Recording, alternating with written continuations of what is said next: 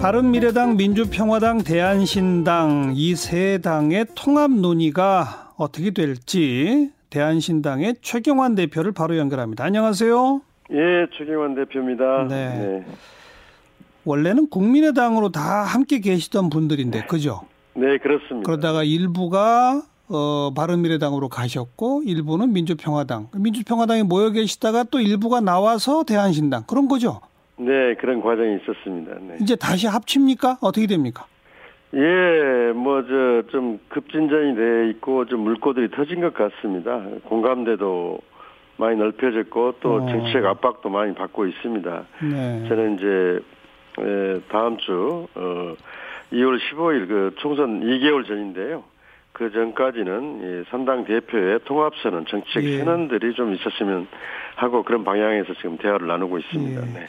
근데 정말 이해가 잘 안 되는 건 우선 좁혀서 말하면 대한신당이라는 분들이 원래 민주평화당 계시다가 안 되겠다고 나오신 분들이잖아요. 네, 그렇습니다. 근데 왜 다시 합칩니까?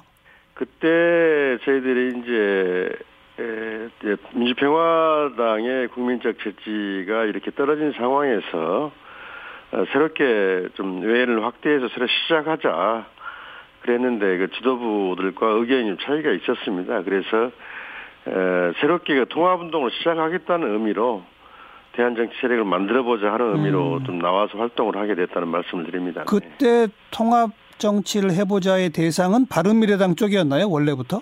그건 아니었고요. 예, 물론 그 3세력의 통합은 기본으로 이야기했던 거고 예. 외연을 확대해서 새로운 세력들을 받아들여서 예. 그 중도개혁 진영을 다시 재건설하자, 재구성해보자 예. 하는 걸로 출발했던 것입니다. 아, 그 새로운 세력은 좀 이따 다시 여쭤보고요. 네. 그다음에 이제 바른미래당은 지금 내부 상황을 보면 의원들이 전부 나가겠다는 거잖아요. 예, 지금 그런 상황이네요. 그럼 예. 그럼 그 전부 의원들이 나간 국회의원 한 명도 없는 바른미래당하고 합당하신다는 거예요?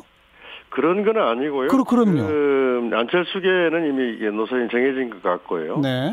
오늘 이제 김성식 의원 내일 뭐 김관영 의원 이런 분이 탈당을 하신다 그래요. 예. 또 남아 계시는 호남 중진 의원들들이 있고 예, 그런 분들이 있기 때문에 예. 지금 현재 남아 있는 그 의원들도 있고 그 세력들은 그 여전히 있다고 생각합니다. 그리고 탈당한 그 안철수계 의원들이 어쩔 수 없는 거지만 예. 김관영 의원이나 김성식 의원 또 이런 분들도 좀 무소속으로 있다가 어. 어, 통합운동이 좀 성과를 거둔다면 지금 또 무소속으로 지금 있는 분도 계십니다. 이용호 의원이나 이제 정인화 의원들은 이런 부분도 또 같이 그 유의미한 통합 세력이 만들어질 때는 참여하겠다는 예. 말씀을 하고 계셔요. 그래서 예. 저희들은 끝까지 그냥 그냥 삼당 통합의 수준이 아니라 예. 계속 확 확산해 나가는 생각을 가지고 있습니다. 근데 지금 그 삼당의 현역 의원들로만 본다면 호남 의원 외에는 거의 뭐 한두 분밖에 안 계신 거 아닌가요? 그죠? 현실이죠, 네, 그게. 대부분, 이 호남 의원들인데. 그죠? 근데 호남의 삼당 통합 이것은 저희들은 이제 중도계획 진영 제3세력 통합의 출발이고 신호탄이라고 보고 있습니다. 예. 징검다리 역할을 한다는 거죠. 그 통합선을 기점으로 해서 수도권이나 여러 중도계획 진영들 또 청년 세력이나 또 삼당 그런 세력들이 그 3당 통합 선언이 있으면 참여하겠다. 예. 지금 머뭇거리고 있고 예. 후보자들도 그 수도권에 있는 분들 그렇고 예. 언제 통합이 되느냐 하는 걸 기다리고 있는 분들 알겠어요. 많이 있습니다. 예. 그 몇, 몇 번에 걸쳐서 지금 중도 개혁 세력이라는 표현을 쓰셨는데 안철수 전 대표도 귀국하면서부터 계속 중도 개혁 얘기하고 있지 않습니까? 네. 그럼 지금 이 세 당의 연합 움직임과 안철수 신당은 완전 별개입니까? 아니면 그것도 결국 만납니까?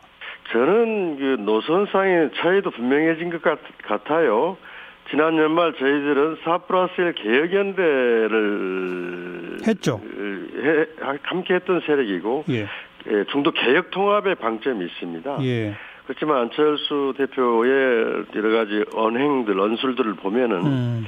결국 반문연대, 보수 연대를 고리로 어떤 보수 쪽의 한 축을 이루려고 하는 게 아닌가 아. 이런 판단들을 하고 있습니다. 그래서 그 지금 당을 만드는 과정에서 뭐 새로운 인재 영입이나 확장성이 얼마나 있는지 예. 그것도 의문이고 예. 특히 저희들이 기반하고 있는 호남 여론은 안철수 대표에 대해서는 최악의 상황입니다. 네. 그런 점에서 어, 결도 다르고 뭐 같이 이렇게 하기가 좀 어려워지지 않느냐 이런 생각을 하고 있습니다. 그런데 안철수 전 대표는 처음에는 호남의 근거에서 국민의당 창당으로 바람을 일으켰잖아요 지난 총선에서. 그것부터가 그런 부분에 얻어가지고 정치를 시작하신 예, 분인데 예.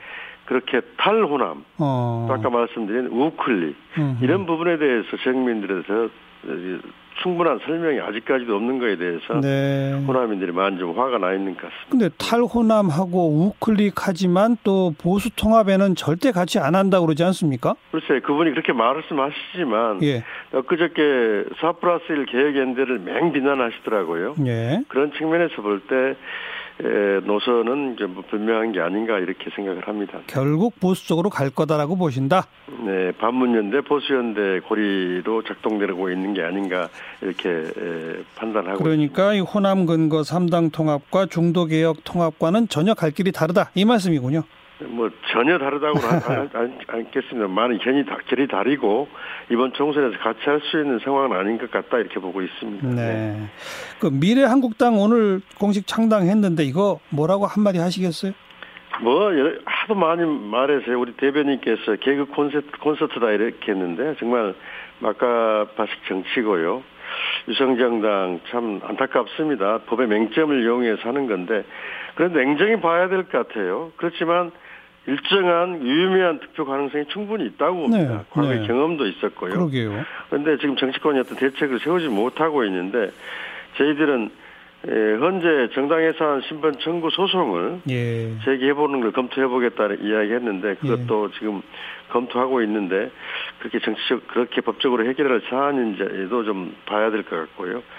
참 그 정치권이 미래한국당의 출연에 대해서 어, 속내는 난감한 상황에 처해 있는 상황은 현실인 것 같습니다. 알겠습니다. 세워야 될 것 같습니다. 네. 여기까지 수고하셨어요. 네, 감사합니다. 대한신당 최경환 대표였어요.